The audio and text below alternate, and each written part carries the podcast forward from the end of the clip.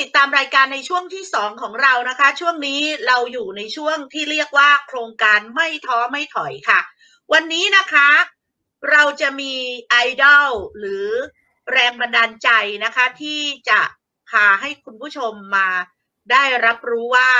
ถึงแม้ว่าชีวิตของเรานะคะ บางคนอาจจะเป็นคนที่เป็นคนรุ่นใหม่ เป็นเด็กอายุน้อยนะคะแต่ก็ใช่ว่าคุณ จะสามารถที่จะประสบความสำเร็จในชีวิต ถ้าหากคุณกลับไปทำเป็นเกษตรกรได้นะคะ แล้วก็จะเห็นได้ว่าช่วงนี้ ภาวะเศรษฐกิจแบบนี้ หลายท่านกลับบ้านเกิดค่ะ กลับบ้านเกิดไม่รู้จะไปทำอาชีพอะไร วันนี้ลิลลี่มีแรงบันดาลใจที่จะมาให้คุณผู้ชมคุณผู้ฟังแล้วก็คนรุ่นใหม่นะคะ ได้รับรู้ว่า เราเป็นคนรุ่นใหม่ เราสามารถที่จะกลับไปพัฒนาพื้นที่บ้านเกิดของเราได้ วันนี้แขกรับเชิญของลิลลี่นะคะ เป็นหนุ่มเมืองจันทร์นะคะ พบกับเขาได้เลยนะคะ สวัสดีครับ สวัสดีครับค่ะสวัสดีครับครับสวัสดีครับ พี่ลี่ค่ะสวัสดีครับ คุณผู้ชมคุณผู้ฟังครับ ค่ะ คุณครับอิสรานิกิตนะคะ หรือว่าเรียกว่าครับน้องต้านะคะ เป็นหนุ่มครับเมืองจันทร์นะคะ ก่อนหน้านี้หลายคนจะบอกโอ้โหทำไมเกษตรกรหนุ่มรายนี้เนี่ยเครื่องเคราพร้อมสับนะคะ ทั้งอุปกรณ์ต่างๆ คือก่อนหน้านั้นเนี่ยน้องต้าเนี่ย เป็นโปรดิวเซอร์รายการโทรทัศน์นะคะแล้วพอถึงรายการช่วงข่าวที่ยุคครับใช่ พอถึงช่วงที่ยุคโทรทัศน์เนี่ย มันเริ่มที่จะมีผลกระทบ น้องต้าก็เป็นหนึ่งในคนที่ถูกเลิกจ้างไป ถูกไหมคะน้องต้า อ่าใช่ครับถูกเลิกจ้างจากที่หนึ่งอืมครับ ค่ะครับแล้วแล้วก็ทำไมถึงคิดที่จะกลับบ้านเกิดที่เมืองจันทบุรีคะน้องต้า อ๋อก็คือเรารู้สึกว่าเราอายุอืมประมาณขนาดเนี้ยคนอายุประมาณสามสิบกลางๆ ค่อนข้างจะไปทางค่ะปลายแล้วอะครับ มันเริ่มที่จะเบื่อกับวังวนของมนุษย์เงินเดือนแล้ว หลังจากที่เราถูกเลิกจ้างอย่าง อย่างไม่ค่อยค่าไม่ไม่ค่อนข้างที่จะไม่เป็นธรรมนักกับอืมกับอ่าฮะอย่างกับกับจากอีกที่หนึ่งเนะครับ แล้วก็ย้ายไปที่หนึ่งค่ะมันทำให้เราค่ะมีความคิดว่าเอ๊ะเราจะอยู่กับวังวนแบบนี้เหรอทั้งๆที่เราก็เป็นคนต่างจังหวัด แล้วก็มีพอที่จะมีที่ดินทำกิน แล้วก็ทำไมจะต้องมาวนเวียนกับสิ่งที่เรารู้สึกว่ามันไม่มั่นคงในชีวิตเราอีกต่อไปแล้วกับ ในระบบมนุษย์เงินเงินมนุษย์เงินเดือนแบบนี้นะครับอืมเราก็เลยทำให้เราเลยกลับไปคิดแล้วกลับไปคิดค่ะแล้วก็คิดที่จะกลับมาที่มาที่บ้านนี่แหละครับ อ่า ตอนนี้หลายคนบอกว่าเฮ้ยยังหนุ่มยังแน่นเนี่ย อนาคตอีกไกลเนี่ย แล้วตัวเองเนี่ย ถ้าดูอาชีพจริง ๆ เนี่ย ตัวเองเคยอยู่กับเอ่อความเป็นมนุษย์เงินเดือนอยู่ในเมืองมีสังคมมีเพื่อนฝูง ทำไมอะไรถึงทำให้น้องต้าหักมุมชีวิตได้คะอ๋อ เอาจริงผมก็ไม่ได้เป็นคนเมืองร้อยเปอร์เซ็นต์นะครับ จริง ๆ แล้วค่ะผมก็ใช้ชีวิตจากชนบทมาตั้งแต่เด็ก มันเป็นกึ่งๆ เกี่ยวกับชนบทกับคนเมืองมากกว่า คือค่ะผมโตแล้วก็เรียนจบที่จันทบุรี แต่ว่าอืมขึ้นไปทำงานที่กรุงเทพเพราะว่าตอนนั้นก็ได้งานที่กรุงเทพอะครับ แล้วก็ค่ะอยากจะออกไปหาประสบการณ์เหมือนกับเด็กวัยรุ่นนักศึกษาจบใหม่ทั่วไป ครับ แล้วก็ได้ทำงานวงการทีวีก็ทำกับพี่ลี่นั่นแหละใช่ไหมไปเจอพี่ลี่แรกๆอะครับใช่ก็ไปทำวงการทีวีแรกๆก็รู้สึกสนุกแล้วก็อยากเก็บประสบการณ์ไปเรื่อยๆ มันเหมือนกับเรายังสนุกแล้วก็มันก็เป็นวัยทำงานที่ไฟยังแรงอยู่ถ้าพูดกันตรงๆเนาะครับ แล้วก็อย่างอย่างที่เราอยากจะกลับมา หรือว่ายังแรงดีอยู่ ผมคิดว่างานสวนเนี่ยครับ เรารู้สึกว่างานสวนเนี่ยมันต้องใช้แรงแล้วก็ต้องใช้หัวสมองด้วย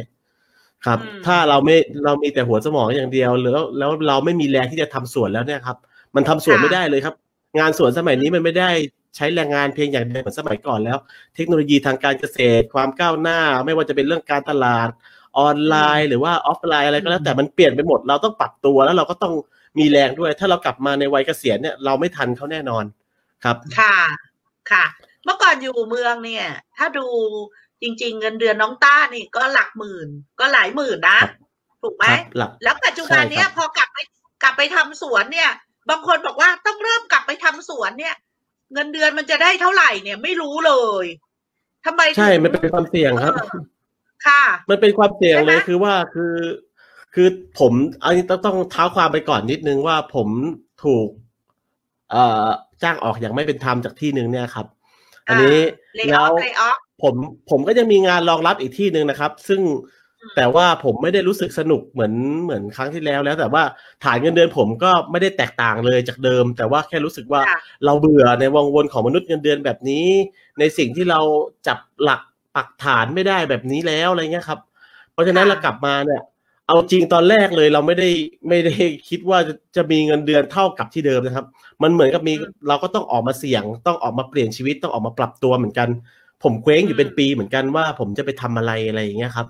สุดท้ายอ่าเรากลับมามองในจุดจุดที่ว่า เอ้า ถ้าเรามีที่ดินอยู่ที่บ้าน พ่อแม่เรามีที่ดินเอาไว้ให้ เราก็ต้องสุดท้าย ไม่ช้าก็เร็วเราก็ต้องกลับมาดูแลที่ดินของตัวเองใช่ไหมครับ ถ้าเราไม่ได้คิดอืมขายหรือว่ามี มีสิ่งอะไรก็แล้ว แต่ที่ทำให้เราต้องขายยังไงเราก็ต้องกลับมาดูแลที่ดิน จะช้าจะเร็วยังไงเราก็ต้องกลับมาพัฒนาธุรกิจของตัวเอง ดูแลที่ดินของตัวเองอยู่ดี เพราะฉะนั้นกลับกันเลยดีกว่า ครับ แล้วก็อืมมานั่งคำทางหาเอาอีกทีหนึ่งครับ จนอืมมาเจอที่ว่าจนมาเจอว่า อ๋อมันมีกะเอ่อพอดีคืออย่างนี้ครับ พอดีมีเพื่อนด้วยค่ะเพื่อนที่ว่าอยู่แถวแถวที่บ้านเนี่ยครับ ที่จันทบุรีเนี่ยอืมเขาก็ทำค่ะสวนอยู่ แล้วก็ เขาก็พร้อมที่จะให้ความรู้เราให้คำแนะนำเรา เราก็เลยไปจับจุดตรงนี้ แล้วก็ค่อยๆ เอามาพัฒนาต่อยอดกลับมาพัฒนาที่ดินของเราเองเอามามาปลูกต้นไม้ของเราเอง มาปลูกผลไม้ของเราเองครับ ค่ะ แต่ตอนนี้ถ้าพูดถึงเรื่องของรายได้นี่ ก็ไม่ต้องพูดถึงนะ เทียบไม่ได้กับ เมื่อตอนเป็นมนุษย์เงินเดือนใช่ไหมถามเทียบได้ไหมความแน่นอนความเสี่ยงมันเหมือนเรากลับมาเป็นเจ้าของธุรกิจตัวเองอะครับ เรื่องค่ะความนิ่งของรายได้ในแต่ละเดือนมันอาจจะไม่ได้เหมือนมนุษย์เงินเดือนนะครับ แต่ว่าอืมหนึ่งเราได้มาคือความสบายใจกับสิ่งที่เราเป็นเจ้าของค่ะธุรกิจตัวเอง คืออ่าอย่างน้อยเราก็ยังพอเลี้ยงชีวิตตัวเองได้ เอาจริง ๆ คือยังพอเลี้ยงชีวิตตัวเองได้ มีอาชีพรองรับเอาแบบนี้ดีกว่า คือกลับมาอ่าแล้วเราก็ไม่ได้ถึงขนาดว่าเป็นคนตกงานหรือว่าไร้ทิศทางอะไรแบบนั้นครับ แต่ว่าคือค่ะมีชีวิตที่ ถามว่าดีขึ้นจากแต่ก่อนไหมก็ถือว่าดีขึ้นแต่แต่ก่อน เพราะว่าเราได้กลับมาอยู่กับพ่อกับแม่กับบ้านของเราค่ะเอง แล้วก็มีอ่ารรายได้เลี้ยงตัวเองครับ เป็นโอเคน่าจะเป็นประมาณนี้มากกว่าครับ ค่ะอะทุกคนก็ได้รับรู้รับฟังของหนุ่มเมืองจันทร์รายนี้แล้วใช่ไหมคะ จากการปรับตัวนะคะตอนนี้เรียนถามว่า พอกลับไปอยู่จันทบุรีผืนครับดินที่เรามีเนี่ยนะที่เรามีจากครอบครัวของเราเนี่ยครับ ตอนแรกเลยคุณพ่อคุณแม่เนี่ย วางมีพื้นที่เกษตรกรเนี่ยทำอะไร แล้วเรากลับมาสารต่อ ยังไงบ้าง อืม เอาจริงถ้าพูดกันจริง ๆ เลยที่ดินที่มีอยู่แทบจะไม่มีผลไม้อะไรเลย มีมะพร้าวค่ะน้ำหอมอยู่แปลงเล็ก ๆ แล้วก็มีทุเรียนอยู่แปลงเล็กอืมๆทีเนี้ยเรากลับมาเนี่ย คือทุเรียนเราต้องเข้าใจก่อน เราใช้เวลาปลูกมานานมาก แล้วที่บ้านเนี่ยเพิ่งมีทุเรียนแค่อายุแค่ประมาณไม่ถึงปี ที่ผมกลับมาเนี่ยคือมีอายุไม่ถึงปี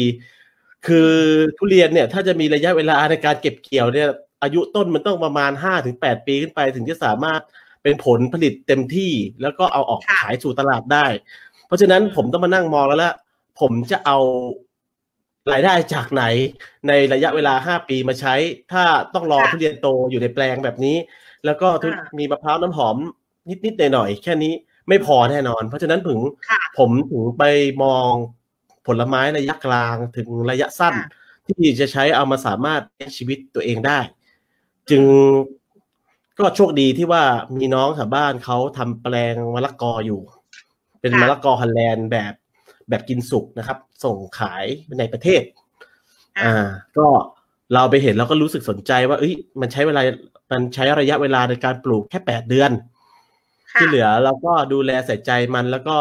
สามารถเอามาเป็นพืชเอาเอามาเป็นพืช เอามาเป็นผลไม้ที่เลี้ยงชีวิตเราในระยะสั้นได้ ระหว่างที่เรารอทุเรียนมีผลผลิต ผมก็เลยมาจับตรงทางนี้ แล้วก็เอามะละกอเนี่ยไปปลูกอยู่ในแปลงทุเรียนเลย เอาไปปลูกอยู่ในแปลงเดียวกับทุเรียนเลย เพื่อที่ว่าเวลารดน้ำใส่ปุ๋ย หรือว่าเวลาใช้สารเคมีพ่นอะไรก็แล้วแต่ ก็ทำค่ะพร้อมกับทุเรียนไปเลย แต่ว่าได้ผลผลิตที่เร็วกว่าทุเรียนครับ ผมมีที่ดินอยู่แค่ประมาณ เอาจริง ๆ ที่ใช้ประโยชน์อยู่เต็มๆตอนนี้ใช่ไหมครับ อยู่ที่ประมาณค่ะสองถึงสามไร่เท่านั้น จริงๆที่สามไร่ที่ที่ดูอยู่นะมีสามไร่เท่านั้นที่มีทุเรียนอยู่กับกับอ่ามมะละกอครับ ประมาณนั้นครับอ๋สาอมสามถึงสี่ไร่ ประมาณนี้สามถึงสี่ไร่ครับ ประมาณนี้ค่ะครับ อ่าแล้วเริ่มต้นเนี่ยให้ฟังเนี่ยก็คือว่าครับพ่อครับแม่มีที่ดินจริง แต่ว่าที่ดินเนี่ยยังไม่ได้ถูกปลูกอะไรที่เป็นชิ้นเป็นอาหารหรือมีรายได้ยังไม่มีผให้กัลบผลิตเราเลยยังไม่มีรายได้รองรับเรากลับมาจากกรุงเทพเลย เพราะฉะนั้นเนี่ย คนที่บุกเบิกก็กลายเป็นน้องตัวเราต้าเองเป็นคนบุกใช่เบิกครับแล้วอ่าใช่ครับตอนนี้ที่ดินทั้งหมดประมาณสี่ไร่เนี่ยน้องต้าตัดสินใจในการลงทุนปลูกทุเรียนอยู่กี่ต้นคะ แล้วก็ ใช้ต้นทุนเท่าไหร่ แล้วก่อนที่เราจะอืมตัดสินใจปลูกทุเรียนหรือปลูกมะละกอเนี่ย มันจำเป็นแค่ไหนที่เราต้องไปศึกษาหาความรู้นะคะ เพื่อรอบรู้ในสิ่งที่เรากำลังเอ่อปลูกมันขึ้นมาเนี่ย อืมครับเอ่ออย่างนี้เลยครับพี่ลี่คือเอาจริงๆค่ะอะทุเรียนเนี่ยมันมีอยู่ก่อนแล้ว คือพ่อผมกับที่บ้านครอบครัวผมเป็นคนลงทุนไว้ แต่ว่าเขาปล่อยทิ้ง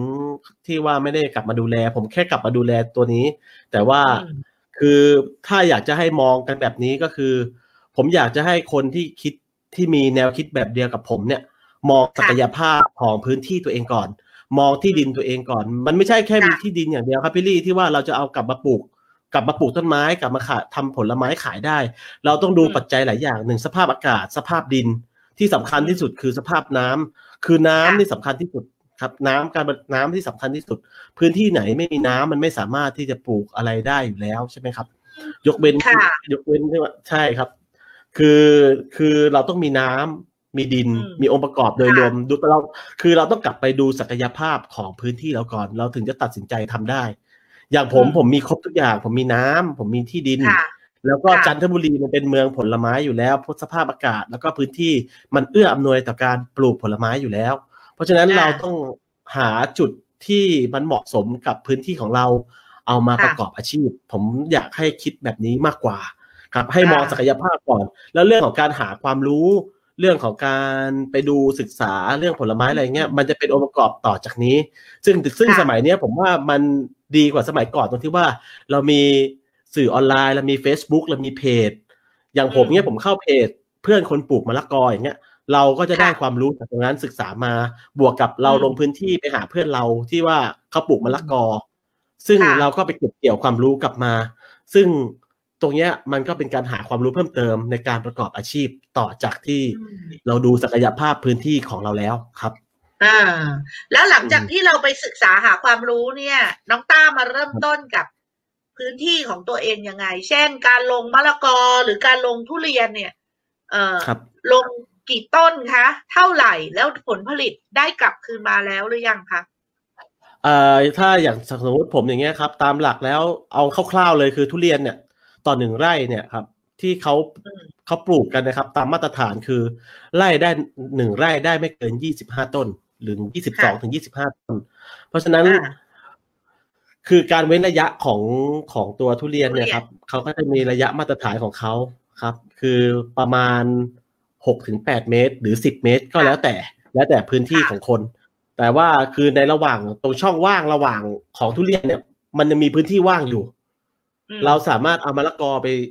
แทรกกับมันได้มคือแต่เราต้องรู้จักเว้นระยะห่าง คืออย่างผมเนี่ยผมเว้นระยะห่างของมะละกอกับทุเรียนเนี่ย คือเราวัดจากตัวใบของมะละกอนะครับ ใบของมะละกอค่ะมันจะอยู่ประมาณแค่หนึ่งเมตรห้าสิบเราก็เว้นค่ะผมก็จากที่ผมคำนวณดู ผมก็ลองเว้นจาก ทุเรียนเนี่ยเมตรห้าสิบแล้วก็ปลูกมะละกอลงไปเลย โดยให้มันอยู่ตรงกับหัวน้ำเหวี่ยงที่เราลดทุเรียน เพื่อที่จะอืมได้ประหยัดต้นทุนในเรื่องของหัวน้ำด้วย ครับค่ะก็คือเอาน้ำที่ลดทุเรียนมาลดมะละกอด้วย เราก็อ่าจะประหยัดเรื่องของต้นทุนการทำระบบน้ำสองระบบ คือระบบทุเรียนกับระบบมะละกอ ให้รวมอยู่อืมที่ระบบเดียว ในค่ะแปลงเดียว แล้วก็จะประหยัดคือผมกำเงินเก็บก้อนเล็ก ๆ กลับมา เราต้องอืมเซฟต้นทุนที่สุด เราต้องคำนวณต้นทุนให้ได้เยอะที่สุด คือค่ะที่นี่มีระบบน้ำอยู่แล้ว เราก็กลับมาดึงศักยภาพของแปลงส่วนของของส่วนของเราอะให้มันเต็มที่ที่สุด ประหยัดที่สุด แล้วก็ค่ะรอบครอบที่สุด แค่นั้นครับอ่าที่ค่ะครับผมอ่าแล้วแล้วตอนที่ลงนี่มะละกอกับทุเรียนนี่สัมพันธ์กันยังไงฮะคือถามมันสัมพันธ์กันไหมแต่ผมมองว่ามันเป็นพืชที่สามารถอยู่ร่วมกันได้ โดยที่ไม่ได้อ่าเบียดเบียนกัน ถ้าเราสามารถถ้าถ้าเราดูแลมันทั้งสองอย่างดีพอ คือทุเรียนกับมะละกอมันนิสัยคนละอย่างอยู่แล้วยูอย่างมะละกอมันมีอายุแค่ประมาณสองปีในการเก็บเกี่ยว มันก็จะหมดไปแล้วมะละกอนี่เขาไม่ได้เก็บเกี่ยวเป็นฤดูครับมะละกอเนี่ยถ้าเกิดเป็นผลแล้วสามารถทุกวันนี้ผมเก็บมะละกอสามวันหนพี่ลี่สามวันต่อหนึ่งครั้ง ใช่แล้วคมัรับเวต่อหลานึ่งมันต้นเวลามันออกเนี่ยมันออกพร้อมกันเลยแม้ทุกต้น แล้วก็เก็บคือครึ่งเดียวหรือว่า มันทยอยทยอยออกทีละต้นเอออ่าถูกถูกครึ่งเดียวพี่ลี่ คือมะละกอค่ะทยอยออก แต่ว่าเวลาออกออกพร้อมกัน คือสมมุติว่าเรามีมะละกอสองร้อยต้น เรามีมะละกอค่ะสองร้อยต้น ต่อหนึ่งรอบเนี่ย เราอาจจะเก็บมะละกอได้ประมาณสี่ร้อยถึงห้าร้อยกิโลหรือสองร้อยถึงสองร้อยห้าสิบกิโลแล้วแต่ค่ะสภาพอากาศที่มันจะเอื้ออำนวย คือมะละกอมันจะอ่าสุกได้เนี่ยบางทีอากาศร้อนมันก็สุกเยอะ อากาศเย็นเนี่ยอ่าฝนตกอย่างเงี้ยมันก็อาจจะสุกช้าหน่อย เราก็จะอืมเก็บเป็นรอบ คือรอบเนี่ยเราก็จะคำนวณตามที่ว่าเขากำหนดมาให้เราจะมีคนมารับซื้อที่สวน เขาก็จะกำหนดค่ะว่าเขาจะมาเก็บวันนี้นะเขาจะมารับซื้ออืมวันนี้นะเราก็ต้องเก็บอืมตามวันที่เขากำหนดประมาณนี้ครับค่ะแต่ว่าคือเวลามันสุกเนี่ยมันก็จะสุกพร้อมกันทุกต้นแหละครับ แต่ว่าจะสุกมากอืมสุกน้อยขึ้นอยู่กับสภาพอากาศ แต่เวลาเก็บอืมครับแล้วก็เราก็คำนวณเอาตามตามค่ะต้นตามอะไรเงี้ยครับ ซึ่งจะได้ไม่เท่ากันอ่าทุกรอบนะ ครับครับผมค่ะ อย่างที่น้องต้าบอกหนึ่งไร่ยี่สิบห้าต้น เรามีสี่ไร่ แปลว่าเราปลูกปลูกทุเรียนหนึ่งร้อยต้น ถูกไหมคะเอ่ออ่าทุเรียนไม่ถึงหนึ่งร้อยต้นครับ อย่างสมมติค่ะอ่าผมผมผมเนี่ย อย่างของผมเนี่ยมีแปลงทุเรียน เออใช่ ผมมีแปลงทุเรียนสองแปลง แปลงหนึ่งมีประมาณสี่สิบต้น อีกแปลงหนึ่งประมาณแปดสิบต้นอืมแต่ว่าผมลงมะละกอไปเนี่ย แปลงแปลงที่มีแปดสิบต้นเนี่ยผมลงไปประมาณร้อยห้าสิบต้น แล้วก็อืมแปลงเล็กเนี่ยผมลงไปอีกประมาณร้อยต้น เท่ากับอืมผมมีมะละกอประมาณสองร้อยห้าสิบ250ต้นผมครับครับอ่าผมสองร้อยห้าสิบต้นครับค่ะก็แทรกอยู่ระหว่างทุเรียนทั้งหมดสองแปลงอืมก็ค่ะเวียนกันดูแลต่อรอบครับ อ่า จากวันแรกที่เราเริ่มลงมือปลูก แล้วเราเริ่มตัดสินใจที่เราจะเป็นเกษตรกร เราไม่ครับเป็นมนุษย์เงินเดือนแล้ว จนถึงณวันนี้ห่างกันระยะห่างเวลาเท่าไหร่แล้วคะแล้วผลผลิตที่เราลงมือทำมันเริ่มเห็นผลเป็นเม็ดเงินกลับสู่เราแล้วหรือยังอ่าเออผมออกจากงานมาเมื่อประมาณปีปีนี้ปี 2020 ผมออกจากงานมาประมาณปี 2018 2017 ไปปลายๆประมาณเนี้ยครับ ก็ค่ะประมาณสองปีครึ่งใช่ไหมพี่ลี่ประมาณนี้เนาะค่ะครับค่ะทีเนี้ยผมเคว้งคว้างงมทางหาอาชีพอยู่เนี่ยประมาณเกือบเกือบปี ว่าผมจะทำอะไรดี แล้วผมค่ะก็มาเริ่มจับทางมะละกอเนี่ยครับ ก็คือปลูกมะละกอเมื่อประมาณเดือนเมษาของปีที่แล้ว เดือนเมษายนของปีที่แล้ว ซึ่งมะละกอก็จะน่าจะอายุประมาณปีกว่าๆซึ่งมะละกอเนะครับ ใช้เวลาเก็บผลได้เนี่ยประมาณแปดเดือนอื ผมก็ลงงานแปดเดือนเลย คือคือเบ็ดเสร็จแล้วผมใช้เวลาประมาณปีกว่าๆในการงมทางแล้วก็ปลูกมะละกอเนี่ยครับ จนมันมาเป็นผลให้เก็บได้เต็มที่เมื่อประมาณเดือนมกราคมที่ผ่านมา ครับ ประมาณเดือนมกราคมที่ผ่านมาที่ทำให้ผมเริ่มมีรายได้ ให้ผมเริ่มเริ่มตั้งตัวได้ เริ่มเริ่มเลี้ยงตัวเองได้ โดยที่ไม่ต้องใช้เงินเก็บที่เราที่เราเก็บมาครับ ประมาณนี้อืมค่ะครับก็แปลว่าถ้าบอกว่าตอนนี้ ชีวิตของน้องต้าเอง ทุกวันนี้ครัก็บครับคือสามารถที่จะเป็นเกษตรกรเต็มตัวแล้วแหละ ถูกไหมมีรายได้ตอนนี้จากการค้าขักจากการปลูกพืชใช่เกษตรกรถูกไหมอะคือเราก็งมทิศงมทางจริง ๆ แล้วเราก็ทุรทุลักทุเลแล้วก็ร่วมทุกข์ร่วมสุขกับมะละกอมาพักใหญ่ ผมก็มาร่วมสุขค่ะก็คือพยายามศึกษากับมัน แล้วก็เจอปัญหาเยอะแยะ ทุกคนอืมเริ่มใหม่ มันมีปัญหาทุกคนแล้วเราก็เราก็ต้องพยายามปรับตัว แล้วก็ต้องอดทนแก้ปัญหาจนได้ ตอนตอนตอนนี้ผมเริ่มจับหลักได้ แล้วก็ค่ะมะละกอที่ดูแลอยู่มันเริ่มอยู่ตัว ปัญหาเรื่องแมลงเริ่มเริ่มเริ่มรักษาเป็นเรื่องนี่เรื่องโรคอืมเริ่มรักษาเป็น การให้ค่ะปุ๋ยการดูแล การดูแลคุณภาพลูกเริ่มทำเป็น จนตอนนี้อืมผมเริ่มจะขยายแปลงอีกสองร้อยต้น ที่อ๋อจะลงไปที่ค่ะเอ่อที่ที่มีมีมีแปลงอีกแปลงหนึ่งผมก็เลยแต่กำลังทำอยู่ก็น่าจะเริ่มลงปลูกเดือนหน้าครับอืมก็น่าจะพอไปรอดอะไรเงี้ยครับ แต่ว่า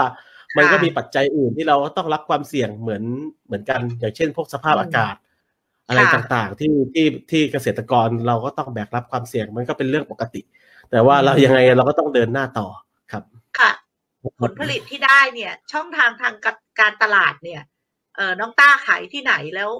ช่องทางการตลาดเนี่ย มันส่วนใหญ่มันจะเป็นปัญหากับเกษตรกรมากเลย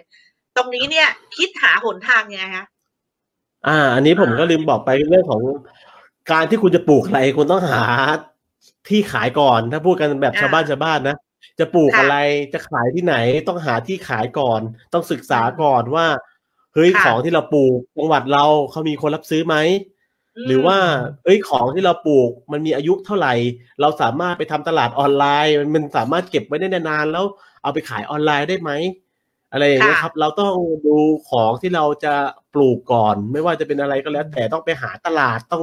ต้องดูตลาดรองรับเอาไว้ก่อนอย่างของผมเนี่ย ของผมนี่มีพ่อค้าคนกลางจากตลาดไทยจากสีบุมเมืองเขาลงมาถึงจันทบุรีเลย โดยที่เราไม่ต้องขับรถไปส่งไกลๆหรือว่า ต้องไม่มีที่ขายอะไรเงี้ยครับ คือเราหาตลาดรองรับไปแล้ว คืออย่างน้อยครับ คืออย่างมะละกออะการขายออนไลน์เป็นเรื่องที่ยาก เพราะว่ามะละกอมันสุกไวแล้วการขนส่งมะละกอเนี่ยมันเป็นเรื่องที่ยาก เพราะว่ามะละกอมันเป็นมะละมันเป็นผลไม้ที่เปลือกบางแล้วก็ช้ำง่ายมาก เพราะฉะนั้นเราก็ต้องมามองตัววัตถุไอตัวผลไม้ของเราว่า เอ้ยเราจะขายช่องทางไหนได้ คืออย่างของผมเนี่ย มีแม่ค้ารายย่อยมาซื้อที่บ้านหรือบ้างเป็นป้าแถวๆบ้านอะไรเงี้ยครับ ผมก็ตัดขายไปให้เขาบ้างเหมือนกับช่วยคนคนคนบ้านเดียวกัน แล้วก็ส่งขายส่งขายล็อตใหญ่ๆ ให้กับเอ่อคนกลางที่เขาลงมารับซื้อ อันนี้ผมก็มีตลาดรองรับแล้วครับ อันนี้ก็เป็นตลาดของผมครับผมค่ะอะ ได้เห็นหนุ่มน้อยคนนี้นะคะ เติบโตขึ้นนะคะ แล้วก็วันนี้เนี่ยเขาเป็นเกษตรกรที่เต็มตัวแล้วนะคะ แล้วก็เป็นเกษตรกรที่มีประสบการณ์ตอนนี้เนี่ย ถ้าเทียบกันจริงๆเนี่ยเขามีความรู้มากกว่าลิลลี่เองนะคะ เกี่ยวกับเรื่องของการทำเกษตรแล้วนะคะ คิดว่าทั้งหลายทั้งปวงที่น้องต้าเติบโตขึ้น และวันนี้ประสบความสำเร็จได้ และวันนี้เนี่ยน้องต้าผ่านอุปสรรคมาต้องมากมาย อะไรที่เรา ทำให้เราไม่ท้อไม่ถอยในชีวิตค่ะ เอาจริงคือผมโชคดีตรงที่ว่าผมมีที่ดิน ผมมีครอบครัวอยู่ที่บ้าน ผมไม่ได้เคว้งคว้างเหมือนคนที่เดินเข้าไปหางานทำในกรุงเทพโดยที่ไม่ได้มีอะไร support อยู่ข้างหลังเลยนี่คือความโชคดีอย่างหนึ่งของผม แล้วก็ผมเกิดในจังหวัดที่มีความอุดมสมบูรณ์ ถ้าเอาจริง ๆ มีความอุดมสมบูรณ์ เพราะฉะนั้นการที่จะกลับมาปรับตัวมันไม่ใช่เรื่องที่จะ จะยากสักเท่าไหร่นัก ในการที่จะกลับมาอยู่ที่บ้านอะไรอย่างเงี้ยครับ เพราะว่าเอาจริงผมก็ตั้งใจจะกลับไปอยู่แล้ว แต่ว่ามันไม่ได้เป็นเป็นตามที่คิดไว้คือเรากลับมาเร็วไปหน่อย กลับมาเร็วกว่าที่คิดไว้ไปหน่อยอะไรเงี้ยแต่ว่ามันก็ไม่ได้เป็นไร แต่ยังไงเราชีวิตเราก็ต้องสู้ต่อ คือคือเราก็ต้องสู้ต่อไม่ว่ามันจะเป็นยังไงโลกมันเปลี่ยนไปตลอดเวลาเราไม่มีทางที่จะคาดเดาได้ครับ เพราะฉะนั้นการที่จะตื่นรู้แล้วก็การที่พร้อมที่จะปรับตัวตลอดเวลามันเป็นสิ่งสำคัญสำหรับมนุษย์อยู่แล้วผมคิดว่าแบบนั้น เพราะว่าไม่ว่าจะเป็นปัญหาไม่ว่าจะเป็นเรื่องโควิด เรื่องอะไรอย่างเงี้ยเกษตรกรก็ต้องรับผลกระทบตามเหมือนกัน แต่ว่าสุดท้ายแล้วทุกคนก็รับผลกระทบเหมือนกันหมด ยังไงเราก็ต้องเดินต่อเราก็ต้องหาทางแก้ไขต่อ เพราะฉะนั้นการการแก้ปัญหาการตั้งสติการตื่นตัวพร้อมรับสิ่งพวกเนี้ยคือมันสำคัญสำหรับตัวเราอยู่แล้ว เพราะฉะนั้นผมไม่ได้กังวลตรงนี้เท่าไหร่ แต่ว่าผมอยากให้คนที่อยากจะกลับมาเป็นแบบผม หรือว่าอยากจะลองเปลี่ยนอาชีพ ก็ต้องรู้จักวางแผนดีๆ การที่เราจะอยู่ๆออกไปเลยโดยที่เราไม่มีอะไร support หรือว่ารองรับตัวเราเองเลย มันเป็นเรื่องที่เสี่ยงเกินไป อย่างน้อยเรามีเงินทุนสักก้อน หรือว่าเรามีช่องทางสักก็สักหน่อย หรือว่าเราศึกษาหาความรู้ให้แน่นๆสักหน่อย มันก็เป็นสิ่งที่ช่วยให้เราสามารถปรับตัวแล้วก็เปลี่ยนแปลงตัวเองได้เปลี่ยนแปลงอาชีพได้อะไรอย่างเงี้ยครับเพราะฉะนั้นดูศักยภาพตัวเองดูศักยภาพพื้นที่แล้วก็แล้วก็ พยายามศึกษาเพิ่มเติมอะไรเงี้ยครับ มันก็จะช่วยได้ ค่ะอะทั้งหลายทั้งปวงที่ฟังมา ถ้าใครสนใจเนี่ย อยากขอความรู้กับน้องต้านี่ จะเผยแพร่ให้เขาแม้ช่องทางไหนที่เขาสามารถติดต่อน้องต้าได้คะได้ครับยินดีครับถ้าเกิดว่าใครติดต่อผมไม่ได้ก็เนี่ยครับ มาทางรายการคนอ้วนอารมณ์เสียก็ได้ครับ แต่ว่า Facebook ผมก็อิสรานิชกิจครับ เดี๋ยวให้พี่ลี่ tag ขึ้นให้ได้ น่าจะให้ขึ้นให้ได้เนาะ อะไรนะครับ หรือว่าใครสนใจก็ติดต่อ inbox ผ่านเพจของคนอ้วนอารมณ์เสียมา เพราะว่าพี่ลี่กับผมรู้จักเป็นการส่วนตัวอยู่แล้ว แล้วเดี๋ยวก็ส่งข้อมูลต่อๆกันมา หรือว่าใครที่เห็นไลฟ์นี้อยู่เห็นชื่อผมอยู่อะไรเงี้ยครับ ก็ลองพิมพ์ search ในในตัว Facebook แล้วก็ทัก inbox มาก็ได้ ถ้าผมค่ะเห็นนะเดี๋ยวผมจะรีบตอบให้ครับ ได้ค่ะแต่ว่าเอาครับผมค่ะ วันนี้ต้องขอบคุณน้องต้ามากนะคะ ที่ให้ความรู้ครับนะคะพี่แต่สิ่งหนึ่งที่ลิลลี่รู้สึกปลื้มใจก็คือว่า ได้เห็นหนุ่มน้อยคนหนึ่งเนาะจากเขาเด็กๆจบใหม่ครับเขาได้ทำงานตามอาชีพที่เขาอยากจะทำแล้วก็ใฝ่ฝัน แต่ว่าท้ายที่สุดตอนนี้เนี่ยเขากลายเป็นหนุ่มน้อย คนหนึ่งที่เติบโตในอาชีพที่ครอบครัวเขามีพื้นฐานให้นั่นคืออาชีพเกษตรกร แล้วก็เชื่อมั่นเหลือเกินค่ะ ว่าตัวอย่างของน้องต้าเนี่ยจะทำให้ใครหลาย ๆ คนนี้นะคะ ที่ตอนนี้ไม่รู้ว่าจะทำอาชีพอะไร กลับบ้านของตัวเองจะทำอะไรดี ไปเริ่มต้นที่บ้านของตัวเองแล้วลองหาจุดแข็งที่บ้านของตัวเองดูนะคะ วันนี้ขอบคุณน้องต้านะคะ หรือว่าคุณอิสรานิกิตนะคะ สวัสดีครัค่ะบผมขอบคุณครับพี่ดีครับขอบคุณครับค่ะ สวัสดีค่ะ